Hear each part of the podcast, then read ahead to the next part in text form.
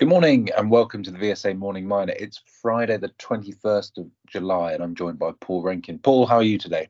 Very well, thank you. In a good mood, just like the weather, it looks like. Yep, um, very nice day. How were the proms last night? Uh, B B C proms was just fine, thank you. Enjoyed it very much. Excellent. Uh, right, let's start with um, Glencore half-year production results. Yes, that's right. Uh, they've maintained their full year production guidance and they expect the twenty twenty-three full year EBIT to, uh, uh, earnings before interest and tax uh, to be above the top end of their prior estimate of three point two billion, probably something in the range between three and a half and four billion. That said, uh, their cobalt and gold production here in this first half uh, was the, were the only two commodities that were showing a positive uh, change in production, whereas there are other commodities like uh, coal and copper and so forth, all with lower production uh, uh, volumes uh, on this half-year period. Um, I would say it's a, a set of um, mixed results here on an operational basis, uh, but I would uh, like to see what the cost uh, structure will be when the finances uh, come out. But uh, they're they're in a pretty good position to capitalize on any improvement in prices in the second half. Yeah, another major reporting um, lower copper output, and also interestingly, I think um, given how much the price has fallen this year, um, the reduction in zinc output there, ten percent year on year. Um, I'm seeing a few closures in the zinc market as the price has actually dropped down to probably around where the marginal cost is. Um, so probably not too much further downside.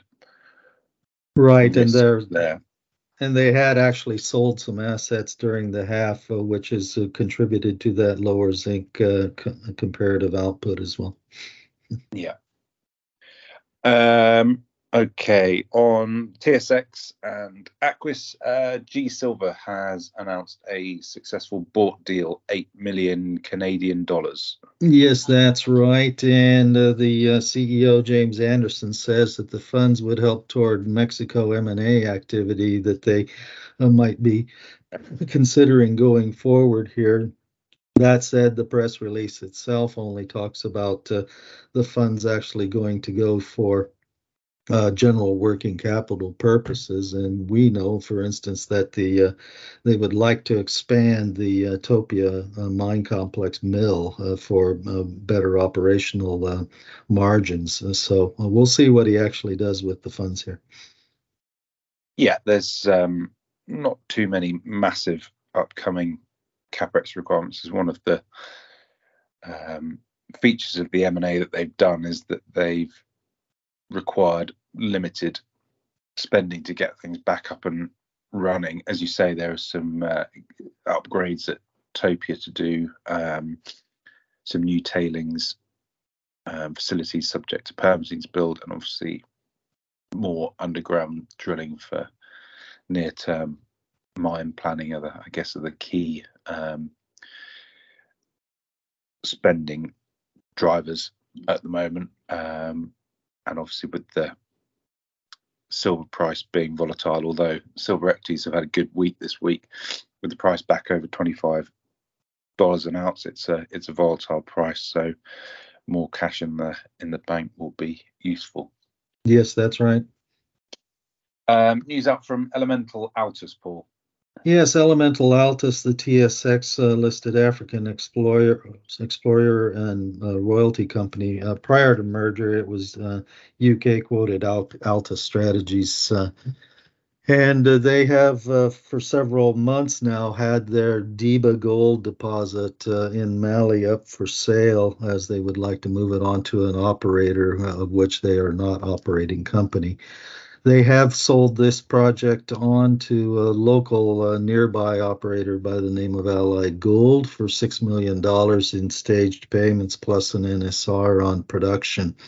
Now, the Diba deposit, as drilled off by Elemental Altus to this point in time, three hundred thousand ounces in the indicated category, and another better than three hundred thousand ounces inferred in near-surface oxide gold, amenable to open-pit mining. It does have a P E A completed on it, and the grade isn't very um, bad either for open-pit uh, or for... Um, Uh, haulage over to Allied's mill. It's just not that far away, so they can uh, otherwise treat it that way as opposed to heap leaching. So uh, I guess the only thing disappointing, I think, for management and for shareholders is they're only getting twenty dollars an ounce uh, in valuation on the uh, indicated and ten dollars an ounce combined uh, on the resources with this deal. So it just shows how weak the junior sector in the uh, gold space is at the moment. Um, yeah, although, as you say, perhaps not too many other buyers um, other than Allied, given uh, what you said about the project. So that may account for the timing and the price as well, as well. Otherwise, perhaps they'd have waited for stronger markets. Well, I think they probably hoped for a cashed-up junior who wanted to become a new producer, I think, in order to pay them a better premium than that. And I think that was part of the hope. Okay, um, let's finish off with um, the update with Premier African Minerals. Yes, right. We commented on Prem just yesterday, and today they put out two more press releases. As uh, we had thought, they are calling another general meeting of the shareholders of the firm, this time dated for August the twelfth, and the intent is to try to get voter approval to allow them to raise more money to put the Zulu lithium spodumene mine in Zimbabwe uh, straight uh, operationally. It, it has production issues that's uh, preventing it from making as much as it uh, otherwise should at this point. And uh, the second piece of news that was out is that the principal of the firm, George Roche, has uh, agreed to uh, make an unsecured loan to the company of one point seven million in sterling. Yep. Um, okay. Well, I think more to come on the Prem story in the next few weeks um, while they sort out the legals on the um, force majeure and try and get the plant working. Yes, that's right. Um, I think we'll call it a day there, Paul. Thanks very much for your thoughts and have a good weekend. All right. We'll see you next week.